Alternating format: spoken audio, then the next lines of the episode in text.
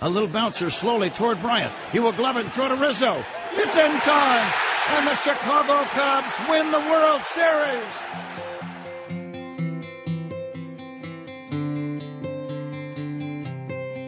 That was a hell of a play. Did you see that? Yeah. I can't believe they did that. That's that's amazing. I remember running home from school, turning on the TV to the Cubs game, sitting with my dad to watch his heroes. Welcome to the World Series Dreaming Chicago Cubs Dreamcast. Now hanging out with the guys at Obstructed View. We are not affiliated with the actual Chicago Cubs, but we're just a bunch of fans who love the local nine and enjoy talking baseball and, of course, the 2016 World Series champion Cubs. Good day, this is Ken. I am Rice Cube on the socials. With me is Berselius, also known as Jeff. How's life, Jeff? It's good. Long weekends are great. Need more Yeah. of them. Definitely. So we are on the other side of Memorial Day. The Cubs finally won a game again, which is awesome. Hopefully they will win another one as we record because at this time they're about to play game two against the Rays. No idea how it's going to go, but figure we can talk a little bit about Kyle Hendricks making his second start. I thought the first one was pretty good, but we'll talk about that later.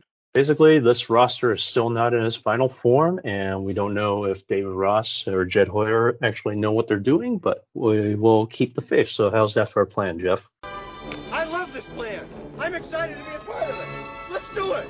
Sounds good. As the spring gave way to summer, past the ivy colored dreams, toward the days that kept us yearning for tomorrow.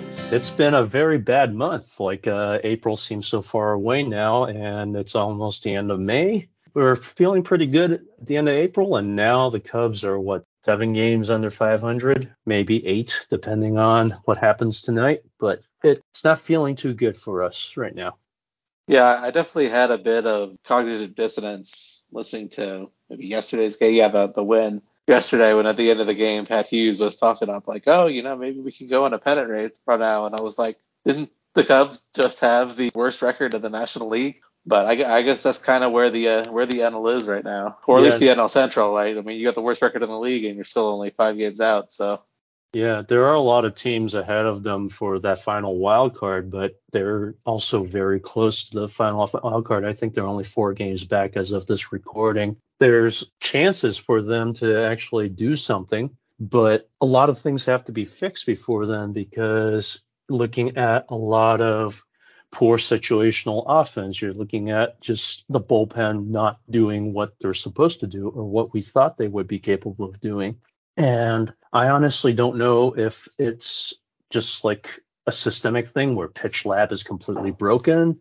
Everybody is just breaking all at once. It's like when the plan works, it really, really works. Like the defense is superb. The pitching doesn't give up anything, right? Like Marcus Stroman's really awesome start the other day when he almost threw a no hitter and he threw a complete game shutout, which was awesome. But you can't expect to shut out the uh, opponent every night. So I don't know what they're going to do about just scoring more than a single run and making sure that, you know, when runs are scored, they don't give up more than were just scored. It's a very difficult thing baseball is, but uh, you think more often than not you would be able to protect a multi-run lead. Yeah, I don't really know where to pin it either. I mean, that I could say a lot of uh, generalities. Just bullpens are always going to drive you crazy unless you're the whatever year that was with the Royals. I can't remember what whatever that was. It's, it's not the only team. Like, like if people talk about like uh, you know needing dead, trade deadline help, everyone always needs bullpen help, except maybe that team is the only exception. But like as far as the actual roster goes, I mean, I I think I said this on a previous podcast. Like everyone's okay at least, right? There's I, I don't really see any glaring holes in the roster, or at least any any unusual glaring holes, right? I mean, if Mhm. your backup catcher is not very good, I mean that's that's normal. I mean, we we bitched about David Ross all the time when he played for the Cubs, except maybe that uh, that last season when he kind of defied our expectations. I mean, just they just need to play better. I don't really know how to fix that. Yeah, and I know they've been shuttling like relievers up and down, left and right. Assad came up for a couple of innings against the Reds. He was okay, and then he just gave up like a couple more runs. Maybe I, I it, it's just like blending together now. I don't forgot if it was blown out by the Mets or by the the Reds now because that that was like an, a series that they literally should have won. Yet because of poor bullpen or poor starting pitching, like guys not doing what they were supposed to, people striking out. It, it's like uncanny how often they load the bases with two outs and then the next guy like grounds out or strikes out. It's ridiculous. You know, maybe that's just like a lot of bad luck brewing all at once. And like we were saying, they're only like five games back of first. And right now, the first place team is getting destroyed in Toronto. So it's not like it's insurmountable, but I'm sure you've seen the quotes in the media. Like at some point, they have to do something because it's not going to be early forever. Yeah, I don't even know what they do. Like, I mean, they could hire their 20th hit, hitting coach in the last, in the last 10 years. I don't know if that'll fix anything. David Ross is probably would be the guy to, to get the axe, but I mean, some of his lineup decisions have been a little weird, but I'm I'm much less complaining about manager lineup choices than I used to be. I don't know. Uh, I can't really speak to how he uh, how he runs the clubhouse, so you know, I I can't really say that oh, firing Ross might fix things or bringing someone else. I don't know. Yeah, I think a lot of people have been complaining about his reliance on platoon handedness. You know, there's a lefty on the mound. Let's start some righties. There's a lefty on the mound that pretty much has reverse splits. I'm going to start a righty, uh, a bunch of righties anyway, and reverse for, you know, against right-handed pitching. So I guess he's getting a lot of data. He's getting the backing of the front office. There's not too much complaining. Like nobody's really hitting as well as they could be right now, so it probably doesn't matter, right? There's a lot more blame being put on David Ross than he really deserves. But at the same time, if you are trying to win at the margins, every little decision compounds. So it's important for him to just try to optimize what they're giving him, which, you know, in my in my view, there there are a few spots that could probably be swapped out as soon as say Cody Bellinger feels better and you know more guys hit their way out of slumps down in Iowa. But yeah, there are just some guys that are literally rotting on the bench, like in Edwin Rios. he, he's had like two at bats in the past week or something. It's it's like why are you even here? You know. Yeah, that's fine. They're bench bats. I mean, I mean the fact that um, I mean my, my brain still hasn't completely uh, switched over to the fact that we have the DH now, right? Because just because we don't have pitchers hitting anymore, it means we don't have a zillion. There's there's way less for a manager to decide, right? Other than when to pull pitchers. I mean, there, there's not much really more you need to do. so, so to line up and, and figure out when to, when to call the bullpen. Right, there's, there's a lot less gamesmanship, which, which in some sense I'm, I'm a little sad by, but the, the, in some other sense I often felt like that was a little uh, little overblown at times.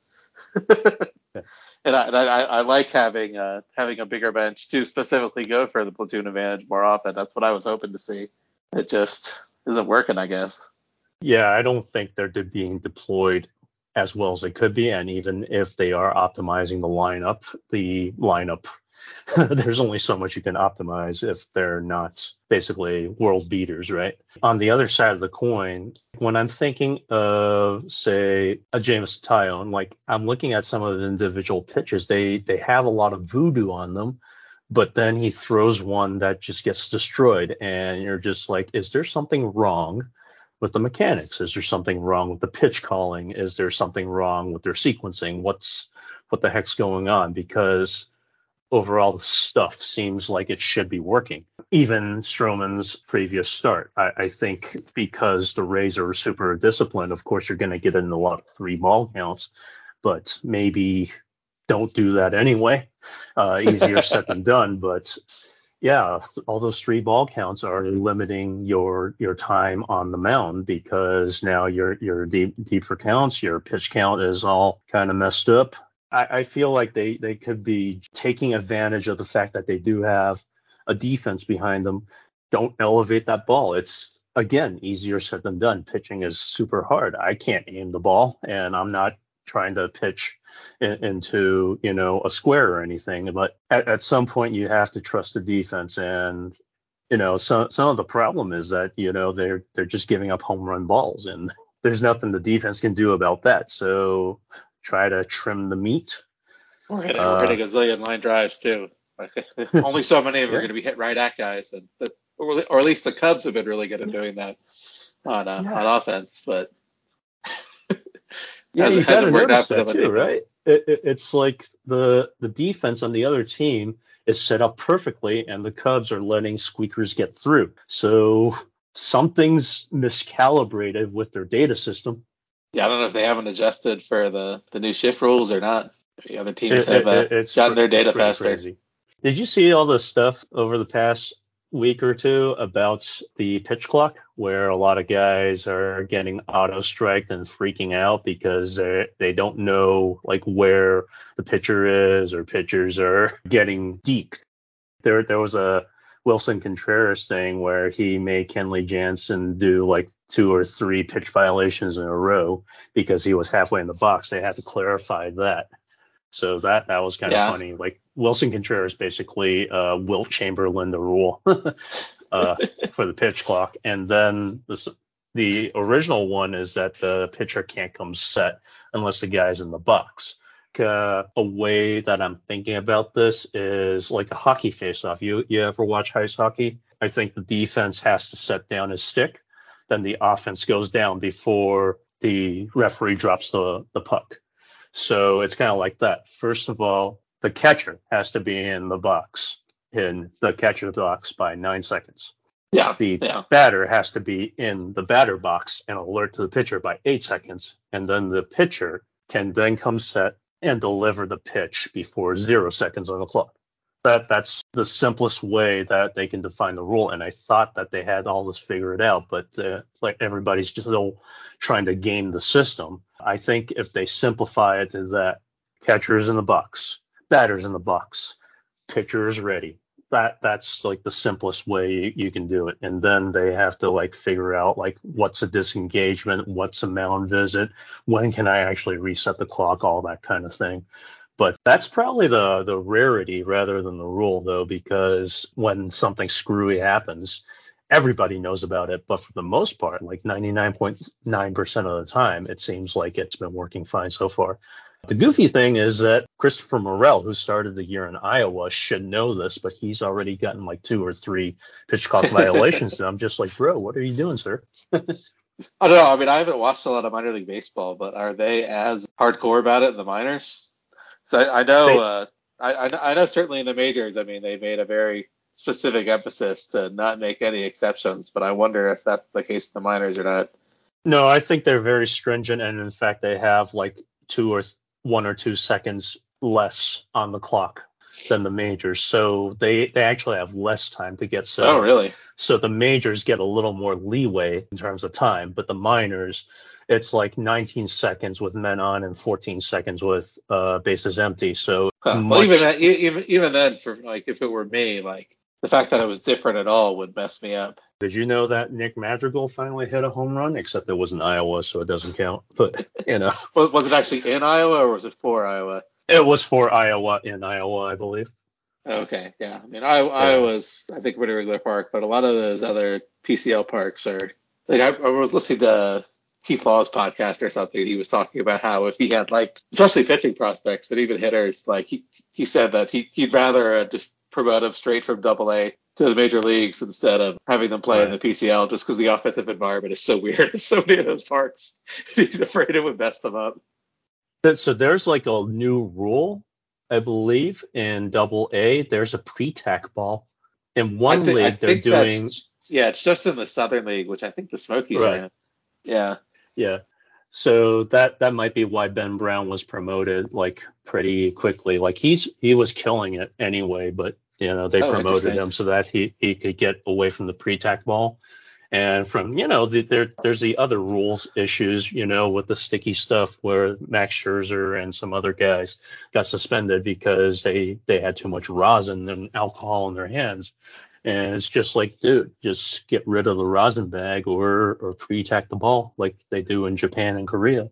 Yeah, Oh, I didn't, the, I didn't realize that's what they did in Japan and Korea, but it, it I sounds believe like. they do. Yeah. Be- I mean, it, it, because it, it sounds like, a- though, just from what I, what I've heard, you know, whatever secondhand from the Southern League stuff, that what, whatever's going on there apparently is much more extreme. Or may, maybe it's just that no one knows how to how to deal with it like they do in Japan. I don't know because they pick, use it a lot longer in Japan, but like it's been Yeah. uh, it's been it's been real weird. The other thing that they're trying right now is automatic balls and strikes. So there's there's a cool challenge system. Yeah, I Uh, really I- like that actually. I'm pretty sure that's coming like next year or the year after because like MLB has the kind of authority to just shoehorn in a rule with a year of notice. So I, I wouldn't be surprised if we saw it next spring and it would get rid of a lot of these stupid umpire scorecards. Well, the, big, the big issue I think would have been uh, with the umpires union, and I, I, I don't know if they have a different agreement, but um, I, I think the setup is one that they would be much more uh, amenable to. yeah, exactly. Because now, you know, the, the game keeps going. You don't have to rely on a computer that could potentially crash. uh, in the middle Yeah, yeah. I mean, I, mean, I remember. like maybe, maybe, maybe it's different now, but I remember this was years ago now, so I'm sure it's much better now that uh, because this has been a constant complaint for for over a decade, uh, right? I mean, I remember talking to uh, Harry Pavlidis, and he was like, it, "It's not the technology isn't nearly good enough to do it.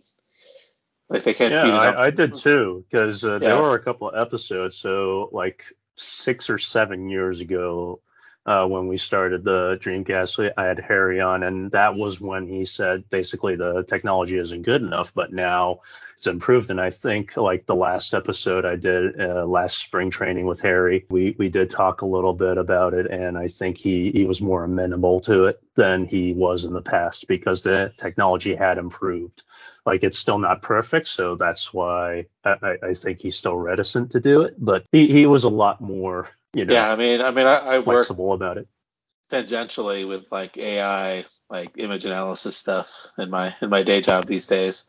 It's a lot better than it used to be, but it's still not. Uh, I I still wouldn't say it, it would be accurate enough, uh, you know, to be used this often, you know, in a uh, thing where there is literally money involved.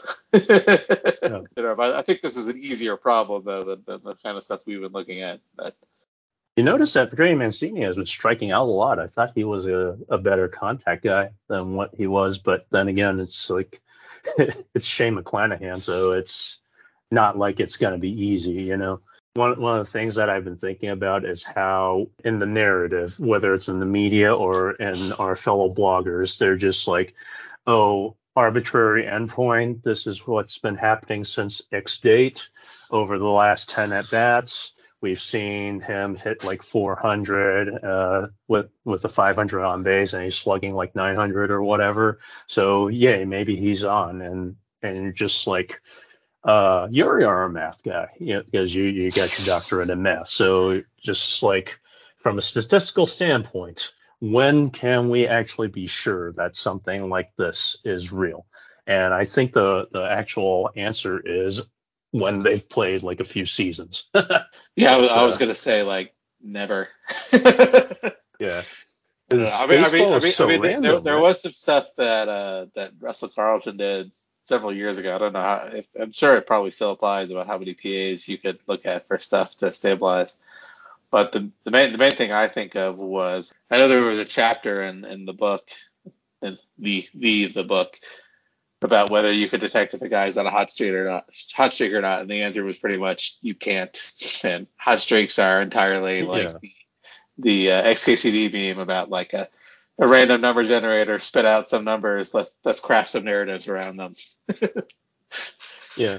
So in my philosophy, I'm just like I, I don't care what he's hit in the past, you know, 10 at bats or 50 or 200. In any given moment, it is possible that this guy can smack a home run or ground into a double play. Like it's going to happen. So I, I think I'm at the point where I'm just like, I don't really care about the stats. Like I don't really do research for this thing, which is kind of terrible. but you know, I'm using my eyes and I'm seeing good pitches that just end up in the wrong part of the zone. And so that's why I'm thinking about, you know, there's a coaching problem or a pitch calling problem or something like that. Basically, they they have the talent. There there's an obvious talent in there. The issue is consistency and execution. So if they can execute better, this team can still be what we th- thought in the preseason. They could at least be 500 and yeah. probably I mean, that's, a, that's a fancier way of my uh, my TLDR. Just, just just play better, guys. yeah. You're good. So- you're not great. You know, play 500 ball from here. To, I wouldn't be surprised. I don't know for how, for how uh, even keeled I've been kind of on this podcast. Both when the Cubs were good and when they were struggling, I was like, yeah, this is what happens. Like Sun, Sunday's game against the Reds was the first time I've actually been been pissed watching the team. Yeah. when uh, was was that the one that they blew the lead? Was it a big lead? It was a big lead, wasn't it? it was not a big lead, it- but I think it was, it was a it was a non-trivial lead at least. Yeah, because there there were at least a few games that have blended together in my mind now where they had a big lead and the bullpen just basically crapped the bed, and it, it's hard on the manager, which is why I don't blame them too much. Like whatever guy you throw in, they're just not gonna gonna perform, and it's like super strange why that is. That it, it, it is essentially looks like a systemic failure, right? Sat- Saturday was the one where they blew the lead, and then like Jonathan freaking India had two two home runs. Yeah, that was dumb. Sunday it was uh, close early, and then they like I swear they like loaded. I swear they loaded the bases like every inning and didn't get any runs in. Yeah. Yeah, I guess we could blame some of that on sequencing, but like at some point, somebody has to come through. I mean, three out of 10 times you would expect it to uh, happen, right? Because of just how bad the works. But, you know, sometimes it's, it's just not meant to be. Fangraphs has has clutch numbers. Yeah. Yeah. Can can they actually measure clutch? Like they, they have. I mean, there's W in- there's indices, WPA right? and stuff, but oh yeah, there's Yeah. clutch. Here we go. Yeah. Because uh, they have leverage indexes and stuff like that. Holy crap! Like I, I know they were talking about it effectively wild how the Padres have been really unclutch uh, this year, Mm-hmm. and I think Ben had made a prediction, which is extremely unusual for him. But like the uh, the Padres clutch numbers, this is just looking at the NL, is uh, negative 1.83, however you calculate that. That's second worst in the NL. The worst is the Cubs Oops. by three times as much as that, negative 6.26. That is Yeah. insane. Holy shit. I mean, I mean, I, I, on the one hand, I'm not surprised, but the fact that it's so much bigger than every other team, Jesus. Uh, It does pass the eye test though, because there's a lot of ground outs. There's a lot of grounded into double plays. There's a lot of There's a lot of line when drive. I, mean, this this doesn't even take into account like all the line drives hit right at guys and all that other exactly, yeah. And and the problem is that a lot of the times that they're look they're having base runners is with two outs. So that's just like weighting it towards failure, right? Because there's only so much you can do with two outs. You can't sack fly, you can't like do a squeeze bunt or anything, you can't, you know, do a fielder's choice. Basically, you have to put the ball in play or let the pitcher throw a wild pitch. But your your options are limited with two outs, and that's what I've been seeing. It's like a lot of times that these opportunities are happening is with two outs and then you you compound that with all the times that they've loaded the bases with no outs, and then it's like strike strikeout, strikeout, whatever out. It, it's a major execution fail. So that number that you just told me about the clutch index or whatever they call it, it doesn't surprise me at all, just based on how poorly things have gone. For a couple of days from June, be a little bit before they actually fire Ava Russ, especially since you know they they did extend him through next year with a club option for 2025. So Jed is here for at least that. I think the new guy Carter Hawkins. I don't know when his co- contract is up, but uh, you know there there's always talk about getting away from the Theo Epstein Jed Hoyer GM tree. Just based on how well the minor league guys are doing, I, I feel like they know what they're doing. The the issue is just translating it to the majors. That's always been the issue. Is like we know they have talent, just maintain that talent at the major league level. Yeah, I, I say that like it's easy, but that that's what they really need to do is just like continue churning out good prospects, impact players, uh, develop from within, so you don't have to get them from without.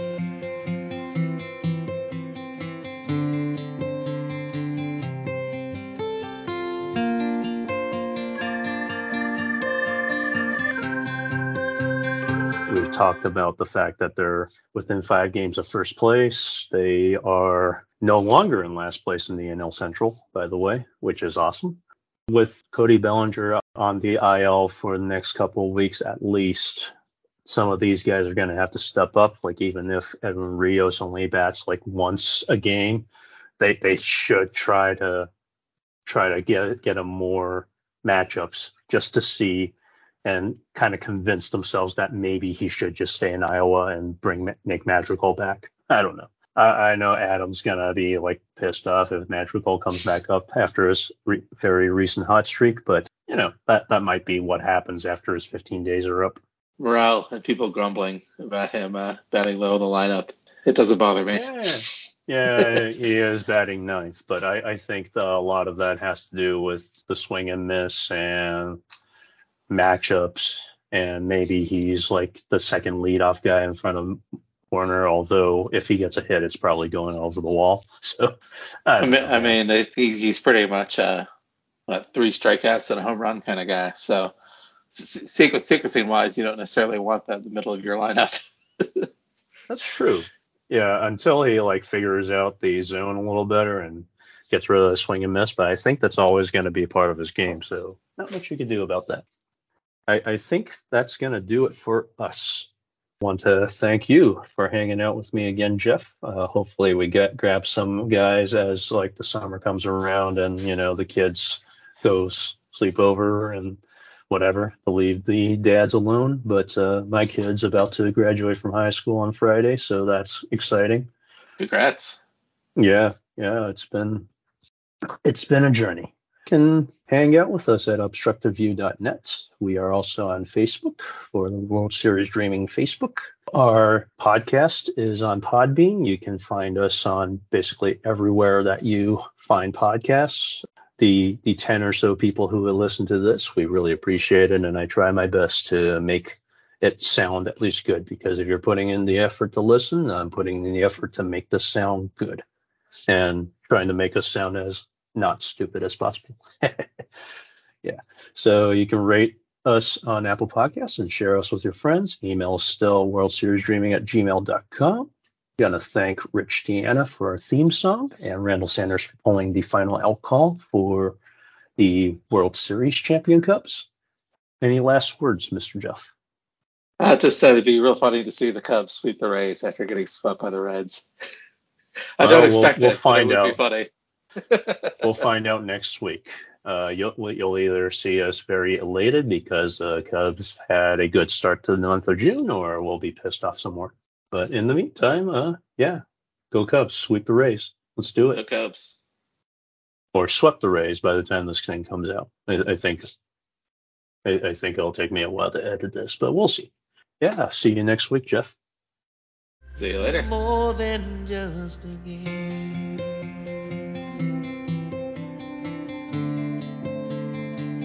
More than just a game. He might even be relatively Uh, sick yeah, up for once. safe. No, no, he's out. He's definitely out.